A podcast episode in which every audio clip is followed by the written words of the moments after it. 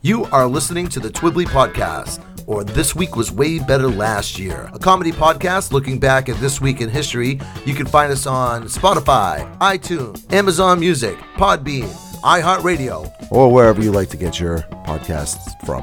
If you want to follow us on social medias or message us with some suggestions for worst ever segments, you can do that over on Facebook or Instagram using TWWWBLY.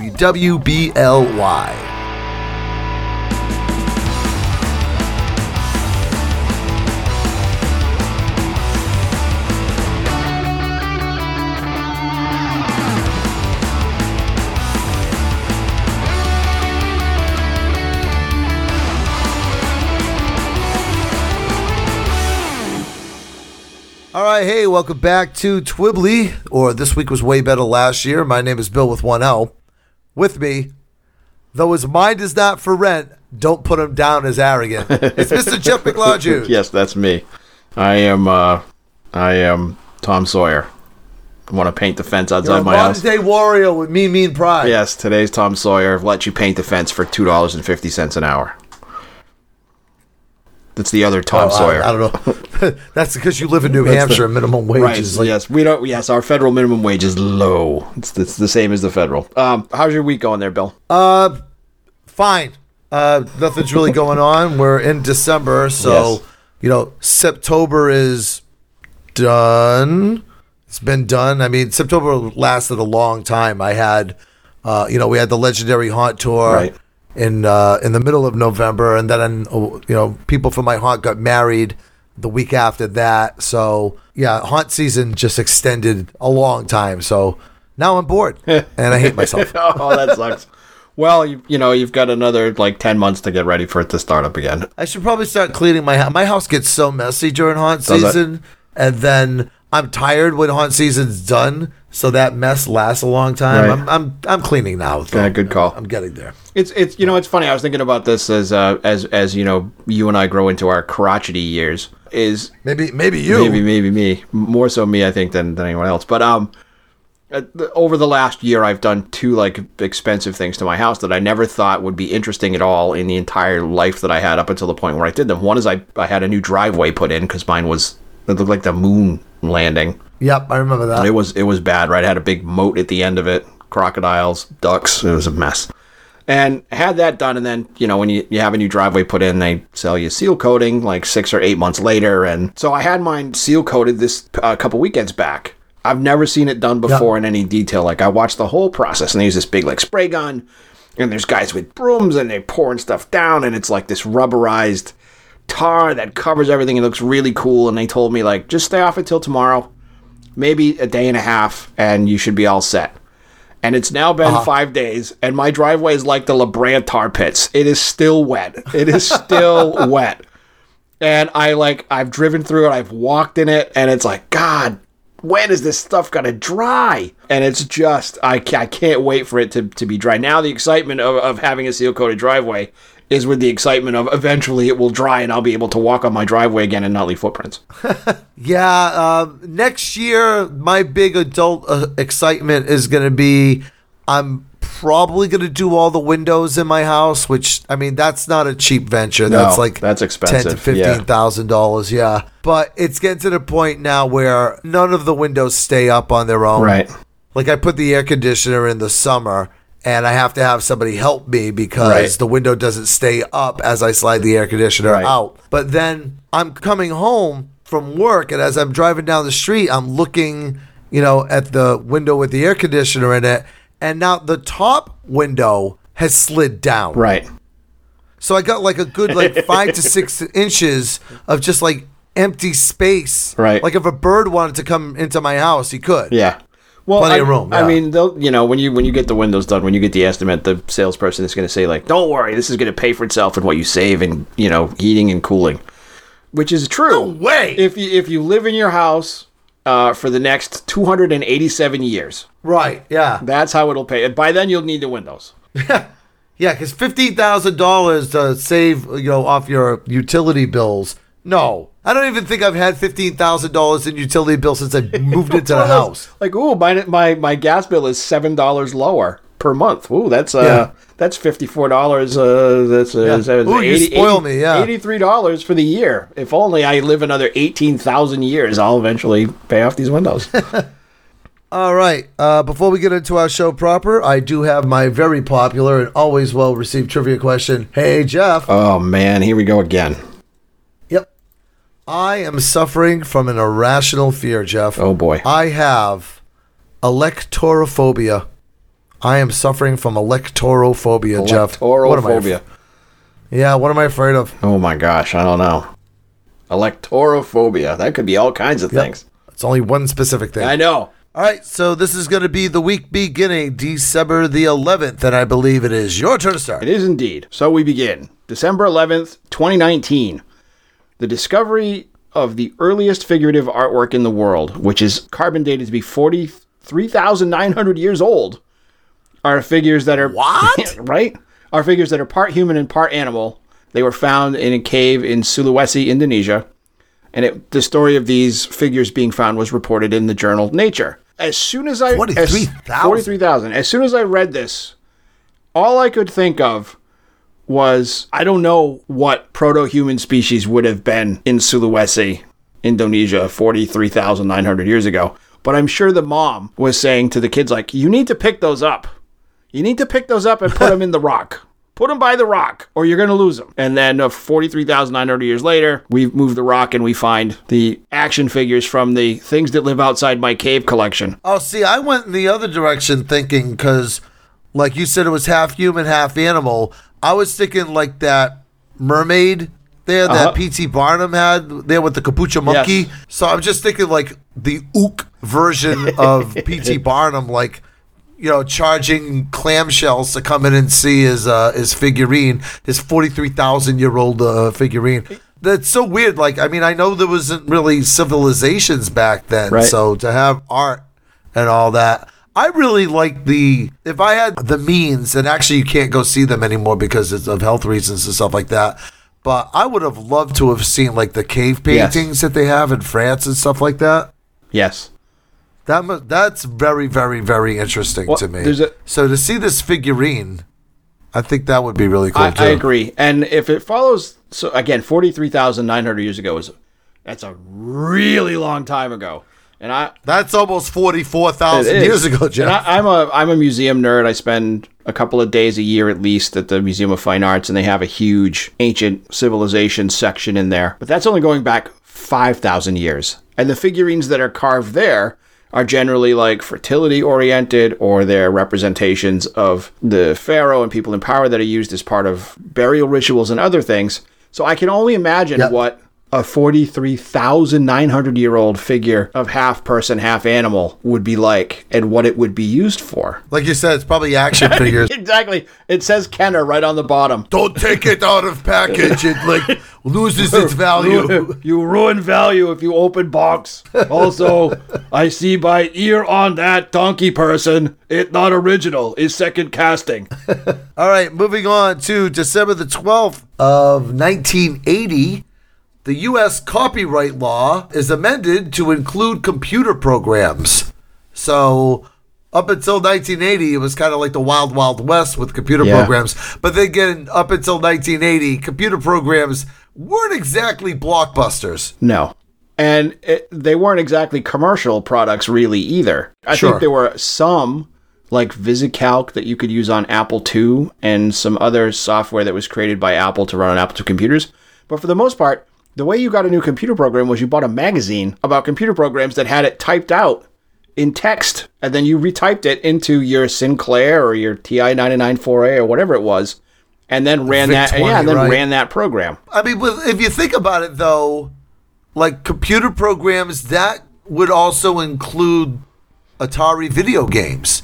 I think that's Wouldn't probably it? true. I wonder. I wonder if the if video games were protected before 1980 because they were video games, or if they fell into the same big bucket as computer programs. That's a great question. You only had like two or three K to work Right. with on Atari video games, even less before that. So think about like the very early video games of like Breakout. That was an Atari Right. game. But I had a video game system put out by like Telstar or something, which I think that was Sears, right? Se- yes, Sears' But brand had- was Telstar, and they released a licensed version of the Atari 2600. Right. But this is before Right. that. This was like a standalone and it had Breakout on it.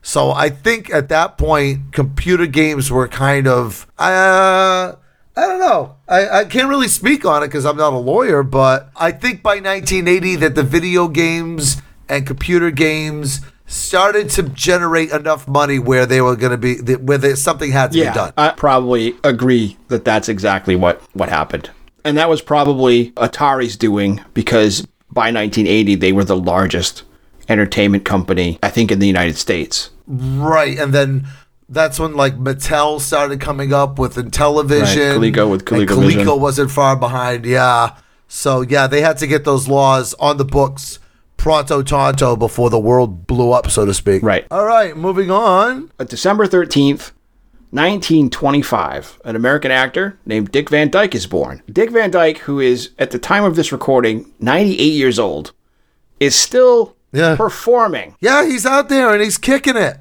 and it's he's not just like performing. He's like they don't just like wheel him out there like Hannibal Right, Lecter right, right. or like George Burns, you know, did in his last couple of years. No, he's out there dancing and, and high Just a, stepping. just a few years back, he was featured on, I want to say it was the Academy Awards show, where he came out and he did a segment of the dance that he had originally done in Mary Poppins. And he was like 92 when he did that. Right, right. And just as spry and flexible and on time and dynamic as he was back in the 19 early 1960s when that film was made. If it wasn't made in the 50s, I can't remember what year uh, Mary Poppins came out. I remember them asking him like what the secret was, and he says he always takes the stairs. Yeah, takes the stairs up and down, straight up and down, facing forward. He said he doesn't turn because that'll hurt your hip and it changes the way that you walk. So he only goes up and down the stairs the natural way, I think is the way he describes it, which I thought was really clever. I don't do that But though. who do you go up and down the stairs sideways? I have been known to. I no, I'm sure I'm quite sure I would just like eat shit going down the stairs. That's a recipe for a short life Yeah. for me if I went down sideways. I mean, sometimes I, you know, I'm dealing with like plantar fasciitis or like an outbreak of bunions or gout or something, and it makes it really hard to walk. So sometimes I have to, oh. You know, sort of, I don't want to say hobble my way down, but I have to, you know, I can't go straight up and down because my foot hurts, and I'll, that's when I'll eat it. That's when I'll, ah. that's when I'll go flying ass over tea kettle down the steps. I think my biggest crime like that is sometimes I crawl walk up the stairs. I've been known to do that. Yeah, you know what I mean with my hands on the stairs. Yeah, I'll go up the stairs like that. I don't go down the stairs like that because that's animalistic. No, that was, they've, they've done that to death in The Exorcist. All right, moving on to December the 14th, 1977. The movie Saturday Night Fever premieres in New York City. And I have seen that movie at least twice. I know I saw it in the cinema, and I don't remember anything about the plot of that movie. Yeah. I know there's dancing, and I know John Travolta's That's in it. it. That's funny because I have the same memory of that film as you do. It's everything has been just pushed away, other than the music, and I think it's because the music to that song became so popular and lasted so long, and is still played so often on the radio that it just Uh-huh. suffocated the, the plot of the movie underneath the Bee Gees. And you know what's funny is I know people that really love that movie and say that's an excellent movie. And I honestly can't remember. No, you know what? I do remember something in that movie. One, Donna Pescow, the actress who played Angie on the television series with one of our listeners, Robert Hays. Uh, anyway, Donna Pescow's in Saturday Night Fever. And I re- just remember one scene where there's a bunch of people like kind of like partying on, I'm going to guess the Brooklyn Bridge. And one of them's dancing and fucking around and just like dies. He falls off the bridge and dies. And I was like, I don't know, eight years old watching this movie in the theater because it's a rated R movie, but it was so popular they actually edited it down to be rated PG and they brought it back. Do you remember that? I do not, but I remember seeing. I probably saw the PG version, same as you did. Yep. That's what I saw. But I remember being in the theater and watching this guy die off the bridge, and I'm like, well, that's something to be showing children. No. On, on the rare occasion somebody says to me when this movie comes up in conversation, it's like, "Oh, Saturday Night Fever," like we're quintessential movies of the 1970s or something, and they mm-hmm. say Saturday Night Fever. And I say, yeah. And they say, great movie. And I say, fantastic soundtrack. and that's my out. Killer soundtrack. All right, I'm out of here. Yeah, Barry Gibb. The guy's amazing. And then, whoop. Oh, look, there's hors d'oeuvres. Oh, nom, nom, nom, nom. And I start eating, you know, toast points or something. Not to overlook that the song More Than a Woman that's on that soundtrack is by a band called Tavares. That's right. Who is from our hometown of New Bedford, Massachusetts, Yes, ladies and yes, gentlemen. they are. Yeah. So you got Moby Dick and Tavares. There you go. Frederick Douglass. We got the the, tripl- the triplicate. So Oh, yeah, yeah. Herman Melville, Frederick Douglass, and Tavares. Huh? Top that. That's it. Oh, and uh, Hetty, and Hetty Green. Eddie Green. So look at it. It's like we've got the Mount Rushmore of weird, cool stuff. All right. And the the guy that wrote all the music for Sesame Street, but he was from Fall River, but we could borrow him. Right. So moving on to December the 15th. What do we got? December 15th, 1832. Gustave Eiffel is born. Gustave Eiffel, of course, is the man whose name adjoins to the Eiffel Tower. He was a, an architect and an engineer who apparently had a long love for cast iron Super into cast iron. Super into What cast iron. weirdo. and towers. And Yep. proposed and then built the Eiffel Tower. And I can't remember if it was for a for like a World's Fair, but it may very well have been. And at the Uh, time, there was a smaller version. There was like a trial version. Was there? At first. Yeah. And then he was like, uh, it's not the scale, of course. Uh, you see, this one is only about uh, four meters tall. Uh, think of something approximately uh, a hundred times as big. yes. When it was first erected, as I understand it, the citizens of Paris, the Parisians themselves, were like, "That thing is ugly as sin. Get it out of here!" Oh my God, I can't believe this monstrosity is in the middle of our city, right near the Arc de Triomphe, and and ugh, take it down. And now you can't even imagine what Paris would look like without that thing there. And it's Right, it's right. an awesome piece of 19th century art that still has restaurants and stuff in it. So, a couple of things about it. One, because it's so big and because it's made out of cast iron like that, in the summertime, it actually grows several feet uh, because, you know, heat expands things. Right. And because of it's so big, it actually grows. I think it, I don't remember how much it grows. Let's just say it grows anywhere between two inches and two feet, but it grows a lot. Right. It grows a noticeable amount. Two, it is also the namesake of the only song by the Pixies I actually like. yes, you and me both. That's the only one. And that song's about the birth of Gustave Eiffel. Yeah, it's like Alexander Eiffel is the name of the song, isn't Yes. Uh, Something. it's Alec Eiffel, I think is the Alex name of it. Eiffel, yeah. Yes, I remember playing So- that on the radio show and being like, yeah, all right. Yeah, this is cool. And then I bought a Pixie Oh, CD and I was God. like, this is not anything I want to listen to. I drove to Florida with a girlfriend, and that was her favorite band. Oh, God. And every time it was her turn to drive, that's all she would listen to was the Pixies. And I would be like praying to any god that will listen that the Eiffel Tower song would come up because that's, like I said, the only one I like. So you said that they hated it in France at Yeah. the time? Yes. I could see them like, you need to take that down. You need to shut off the Pixies. That they're the worst. Oh, wait a minute. or me like you know the way i see that is if i was driving south with a girlfriend who only listened to the pixies it, i'd make it about an hour and 45 minutes into the drive and pull over and be like one of us is getting out and i have Well, the I'm keys single now. yeah exactly good luck i'm sure there's a bus station around here someplace One of us is driving home, and both of us are single. Let's put it that way. well it's been fun going this far but get out I don't think it's going to work out. Mm-hmm.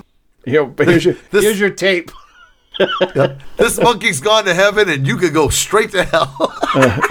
nice or you do that you do the old school like oh I, you know what i think the tire's loose can you get out and look while i just roll ahead a little bit All right. So moving on to December the 16th of 1913, silent film star Charlie Chaplin begins his film career at Keystone Oh. uh, for 100 $150 a week. which i'm Which sure in 1913, that's a lot of yeah yeah, that's a lot of jingle. Yeah, That's a lot of jingle. Keystone Studios was home of the extremely popular and still occasionally referenced Keystone Cops, which was a Yes. stunt filled chase short films comedy. Keystone also had Fatty Arbuckle and other third rail. other.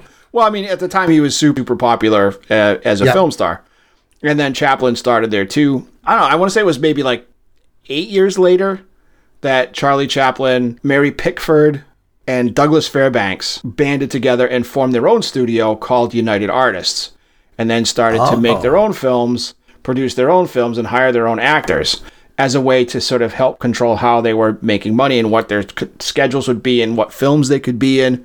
Because all of oh, that wow. stuff had been dictated to them by Mack Sennett at Keystone Studios.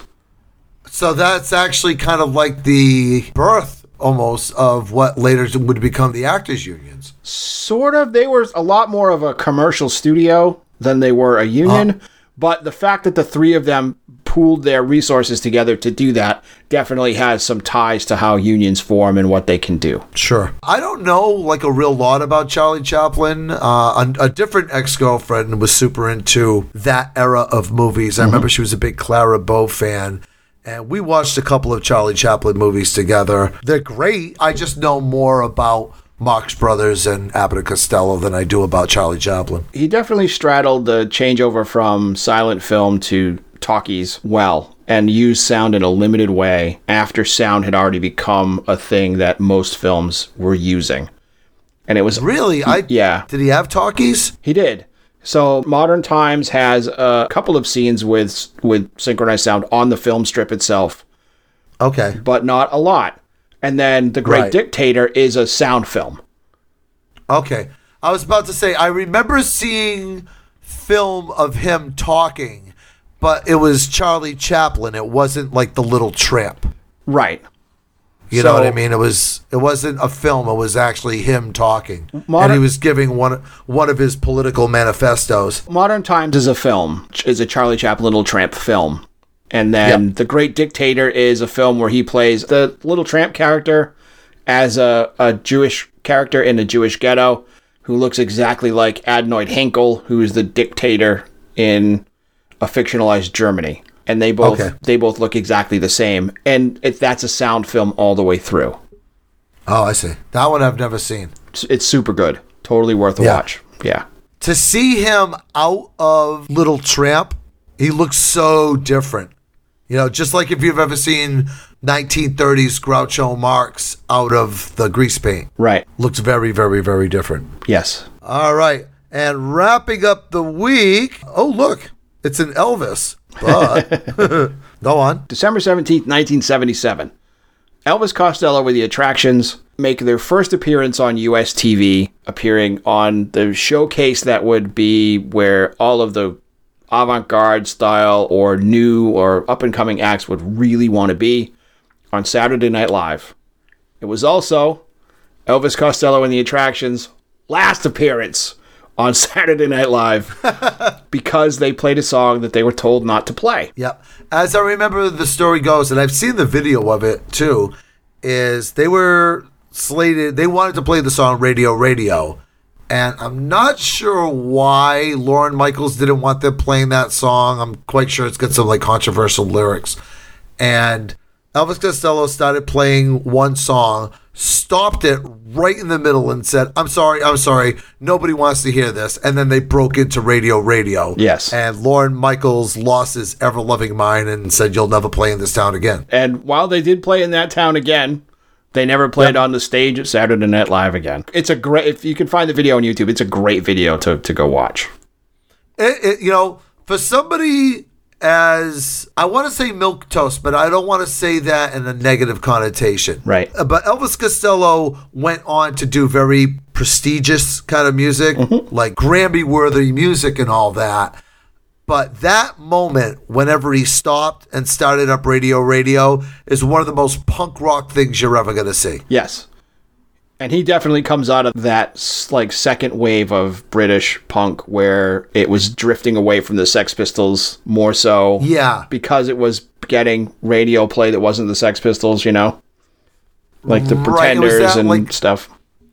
Yeah, it was that little soft area between punk and new wave. Yep. Yeah, I uh, I've always liked Elvis Costello. I, I like all that early stuff like Radio Radio and Oliver's Army, which Right. is uh, you know it's got kind of a, a song you're not going to hear on the radio anymore. Th- that's the Um, that's the first song of his I ever heard, and I, I remember the video on MTV.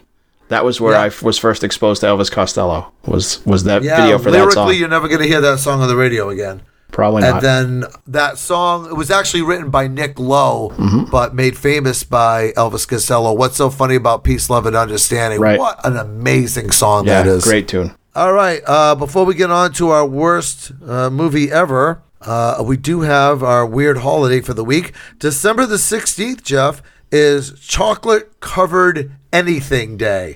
That is a wide, wide, wide brush to paint with. It's true. I spilled chocolate on my counter last year for chocolate covered everything day. Celebration! Celebration. I was I was celebrating by yelling swears. It was awesome. Uh, I'm pretty low key with this. My grandmother, her favorite candy, and she would always give us, was Raisinets. Oh yeah. So choc- chocolate covered raisins are fantastic for me. Love chocolate covered peanuts, chocolate covered almonds. Um, yeah, goobers. My Choc- friend Lauren and I, uh, we always go like we buy each other goobers for like birthdays and stuff like that. Right, right. I like uh, chocolate covered peanuts. I mean, uh, chocolate covered. and, goobers. yes, goobers. And uh, chocolate covered pretzels, especially. Those seem to be Uh-huh. favorites of mine. Yeah, And- Mallrats ruined that one for me, but yeah, okay. And chocolate covered coffee beans. Whoa, those are good. oh, you know what? I remember that being like a thing when I like in the '90s. I remember somebody like going like uh, maybe it was you going, "Oh, chocolate covered coffee beans, you gotta have this." And I had one. I was like, "Nope, this isn't for me." Yeah. But if you like it, I'm good with that. Yeah, chocolate covered espresso beans are good. And chocolate covered ants. I remember that being a thing. I know I've Yeah. tried. I, I've tried it. I, I tried chocolate covered ants. Have you? Um, a long, long time ago, I tried it, and it's it tastes like chocolate covered nothing. Yeah. because ants aren't uh, ants aren't exactly flavorful. they don't have a lot of meat on them. Is what you're saying. No, you know where you are going to see a lot of meat. the worst song ever. All right, Jeff, tell us all about it. Today's worst song ever. I'm going to put this out there early. Today's mm-hmm. worst song ever is not the worst song ever for this particular band, but it's endemic of the worst songs ever from this particular genre of music. Now, we've talked in the past about the big tent that heavy metal fits underneath. You Yeah. know, this is another corner of that tent. So we're talking about the second single, I think it's the second single, from Yeah. Winger's debut album, Winger, called 17, which is a bloody kiss song.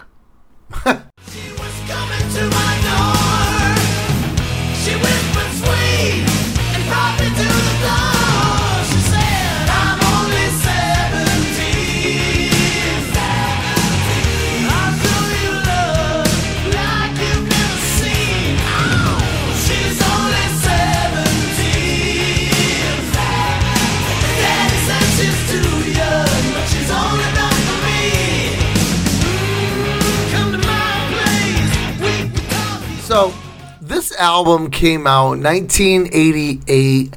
I was around 18, Yes. 18, 19 or something like that. Yep. And the lead single was a song called Madeline.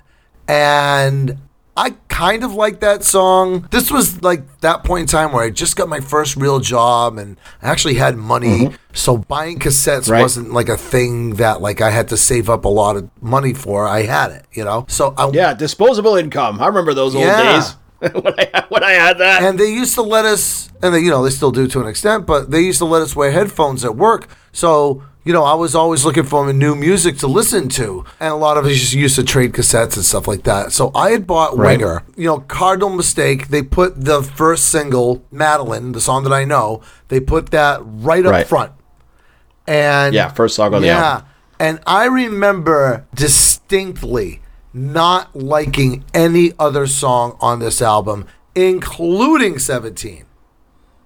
Yeah, Right. I just the the the worst part about this album is the artwork. It's an atrocity. I can't. I still don't know what the freak it is. It's the artwork, it's the videos, and it's the songs Yeah. about 17 for Right. me. But anyway, they come out with this song. It's a second single, 17. Uh, on Spotify, it eclipses everything else that Winger puts out by a huge Right. margin. Like, Winger, their monthly listens is only like 600,000, but 41 million listens to 17. Madeline Right. doesn't even make the list. It's like 3 million. Nope. I'm going to say a lot of this is, again, like with anything else that you'd see on Spotify, this song gets worked into a million rock and roll playlists Sure. that people stream. Right. Yeah, but that's just showing that nobody's listening to this album because Right. you know, first song three million, second song two million, and then third song forty is seventeen. So jump off point, and then everything else Right. after that is like four, eight listens. You know, I mean, like almost nothing com- comparatively speaking. Yeah, it's that's not good. So I remember when Wingers started, or the first time I saw Yep. them, I should say. It was MTV, because MTV was still the showcase for music yep, that ultimately we would hear later on the radio. But our first, ex- my first exposure to Winger was the 17 video Yep. on MTV. Mm-hmm. And I thought, wow, this is a great new Whitesnake song. I've never seen such a good Warrant record. This sounds great. It's just like Kix. I mean, it's like the great white of great whites. And it's undone because it sounds like everybody else that was putting out sure. metal at this time. As an adult male now in my 50s, I heard this song today and I thought, one, oh, the guitar line in this song is fantastic. Two, this is a Kiss song, and I can imagine Paul Stanley singing it. And three, why was there so much hair metal about statutory rape? Yeah, I, like the, I was like 18, 19 when this song came out. So like girls that were 17 were kind of like basically on my radar, you know? Right. So it's like she's only 17. That's exactly what I'm looking for. Why don't you get off Right. my ass? but Kip Winger, Kip Winger at the time, he was like 20. I did the math. He was like 27, 28 years old. Which all right, Yeah. Kip, reel it in. She's 17 and lyrically, you don't even have her father's consent. Matter of fact, you have the opposite of your father father's consent. and lyrically too the way that he structures the song is again we think of the bad things right Yep. everything bad that happens to this girl who goes to see kip winger happens because she makes it happen because she comes on to him which is terrible Uh-huh. Yep. terrible terrible but very much a 1980s uh, metal song for this type of metal Oh yeah, and it's total like he's into her because she's hot. He's not saying we have so much in common. She likes the same movies I do. right you just said your first exposure to Winger was with this video for 17, but I am going to contest that because it is very possible that you saw Kip Winger long before this. As a matter of fact, you saw him in concert. did i Yes, you did. Because Kip Winger, before he broke out on his own in the band Winger, was the bass player for Alice Cooper on the Constrictor and Raise Your Fist and Yell tours. oh then i did see him live Yeah. oh that's pretty cool So remember wow, he my had that- very first like real concert Yeah. Remember he had that big muscular guitarist there, Kane Roberts? Yeah. Yeah, Kane And- Roberts, yeah. And then the bass player was pretty muscular himself, and that's Kip Winger. Yeah. Kip Winger. Oh well, props to Kip Winger for for being uh, the first bass player I ever saw I ever saw live. And let me tell you, both of those albums are miles better than anything Winger did. So, as far as I'm concerned, he did himself a huge disservice leaving Alice Cooper's band. Now, Kip Winger's career took a huge nosedive, and he blames it on Beavis and Butthead. So, Beavis Yes. and Butthead used to wear T-shirts. One said ACDC, and the other said Metallica. I always forget which one had which. We had that as a trivia question, but I still don't remember. Mm-hmm. And they had like a little nerdy friend that lived in the neighborhood that like idolized them. Right. And he used to wear a shirt that says Winger. And they would always pick on him like he was a little nerd. And he was. He was characterized to be a little nerd. And he was wearing a Winger shirt. And Winger, you know, Kip Winger, actually says that's what ruined his career. Let me tell you something, Kip Winger. I will tell you flat out what ruined your career. Your songwriting. It's a, an atrocity. It is a freckle on this freaking. It is a pimple on the ass of the music industry. I won't go that far. I will. because because yes, I can tell. Mm-hmm. I won't go that far because as I was listening to the song and thinking back to all of the concerts that I went to in the 1980s, mm-hmm. I I was convinced that I had seen Winger live at some point, like around 1989 mm-hmm. or 1990, with Whitesnake. The joke that we used to have between my brothers and I was that all of these bands were just called Winger Warrant Whitesnake. They were the W's. And it was every band that was like this. They didn't even have to have a W in their name, but Yep. that was what they were referred to. As I was going through lists of concerts for Motley Crue and for Whitesnake, I realized that I never saw Winger, but I did see Whitesnake and Kix, which is almost Winger, Yep. and then Whitesnake and Great White, which is also almost Winger. Great White Snake. And yeah. I also saw like Motley Crue and Warrant, which is almost Winger. So I've seen all of the adjacent bands, but I've never seen this one. It's like almost like the vegetarian option to different foods, like the Swedish meatballs Yeah. that you have that are vegan, right? Yeah. So Winger puts out a second album, and for whatever reason, right around this time, everybody's second album was called Two, and Yeah. then had like another the subtitle to it. So like Too Danzig, legit to quit. yeah, Dan- Danzig's second album was called Danzig 2, Lucifuge. Um, yeah, Extreme, their second album was called Extreme 2, Pornograffitti. And uh, this one, Winger 2, In the Heart of the Young, which, by the way, horrible album title. Well, that's it fits because it's a horrible album. Yeah. Uh, they they let out with a single called "Easy Come, Easy Go," which I'll easy go. That was an easy go for me. I made it to the halfway through the first chorus and I shut it off. And I'm looking at the album cover, and that freaking monstrosity that was on the first album cover is on this album cover too. Right. Like, did you pay a lot for that, Kip? Because you're, and you're trying to get your money's worth. Well, I mean, if you've already paid for it once, you got to use it Yeah. as much as you can. Yeah, Do you think that looks good? Because it doesn't. Just like their first album, this album also has only three types of songs on it, just spread out. So there's the first type is the "I'm sorry, baby, you did me wrong" or "I did you wrong." It Yep. switches main characters. That's the ballad for the female audience, Yep. primarily. There's the "We're a rock and roll band" and on tour songs. Yep. There are three of those on both of these records each. And then there's the I'm going to end up on a sex offender list Yeah. songs. The other that one is are on each of these. The other one is the sound of my belt buckle hitting the floor, right? I have to report where I live to the police now. So another thing that I remember about Winger was I remember them being on MTV and he was showing how he stays in shape, and he still he stays in shape by doing ballet, right? yeah. Yeah. And we're also talking like 1990, 1991, 1992. Beavis and Butthead came out in 1993. Okay, what happened in that in between time, Jeff? Oh my gosh, let me see if I can remember. Starts with an Uh, N, ends with an Irvana. It starts with an it, sta- it starts with an N and it ends with a comet strike. yeah. Yeah. So yeah, bitch all you want, Kip Winger. It wasn't Beavis and Butthead that destroyed your career. Uh, Kip Winger destroyed the the band Kip Winger, uh, the band Winger, and oddly enough, he broke out as a solo artist. Like you can Yeah. tell the difference. You know, He did and he also did a bunch of session work on the bass. Uh-huh. Here's my favorite part of this whole story. Yep. Okay. In like 2006, they got together again to do not a reunion tour, but to record a song for their greatest hits record, which, if you ask me, is a cassette single. Yeah. Um, with Seven- 17 on one side and 17 also on the other side, so you don't have to flip it over. Yeah, yeah.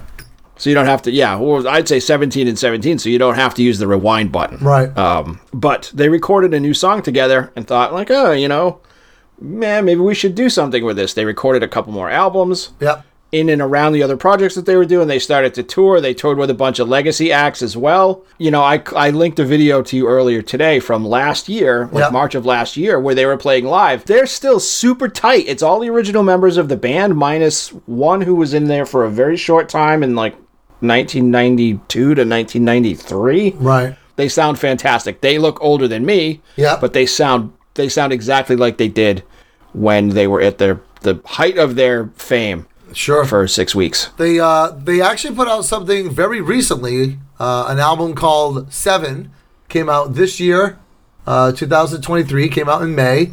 Uh, I've only Right. heard the like the one song. It was bad. I didn't care for it. I haven't listened to anything that they've done that's new, But I was I was excited to see that live video of them and see how good they were. It made me think like, oh, if I was ever going to go see a Legacy concert Yeah. and they were one of the the bands on the roster, I would want to stick around long enough to at least see them do this song. Right. And then you don't know any of the other songs because they're all garbage. Yeah, I'd be like, all right, we're done. Yeah, it, uh, oddly enough, I think last year or two years ago when we were talking about the final countdown from Europe in our worst song ever, I had said I had seen a live version of it that it was like, it's a good song. It's good song live. It's a good live song, and I'm sure 17 comes across very well, especially if they still all have all those harmonies going for them. You know? They do, they do, and they they trade off the guitar work between the rhythm and lead, almost like Iron Maiden does. Like I was I was pleasantly surprised at how good it was. Well, enjoy it. I'll, um, I'll let you enjoy that. You can enjoy my, you can enjoy my half of that too. Okay.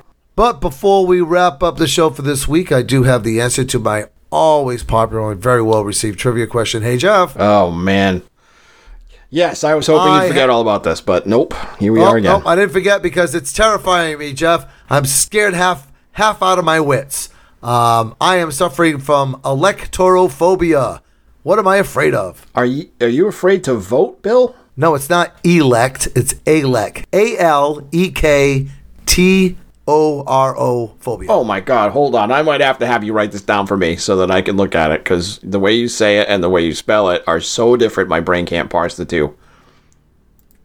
A L A K T R O P H O B I A, electrophobia. Mm-hmm.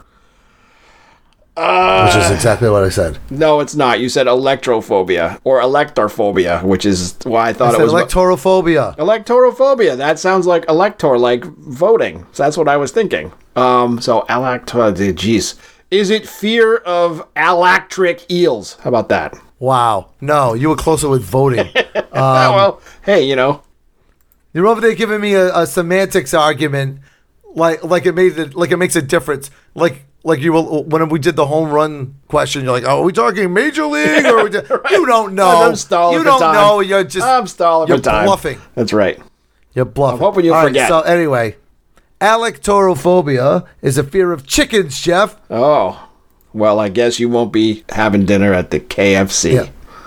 Because it comes from the Greek word alektor for rooster. Ah. Elector, spelled with an A. yeah. Elector. Elector. Ah. Yes, Long elector. A. Ah. A not I. O not ow. Elector. Elector, yes. Very cool. That's a good word. I'll have to try and work that into my conversation with people now and again. I like turtle. Oh, I'm sorry. I don't eat that. I've, I have electrophobia. All right, but that's going to wrap up the show for this week. We'll see you back here in seven days. Say goodnight, Jeff. Good night, Jeff. Bye, guys. Bye, everybody. Hey, thanks for listening to Twibbly or This Week Was Way Better Last Year. Special thanks to James Coster for our theme music. You can find us and message us on Instagram and Facebook using TWWWBLY. Make sure you spread the word and tell all your friends about the Twibbly podcast. Dan Quayle never listened to Twibbly, and look what happened to him.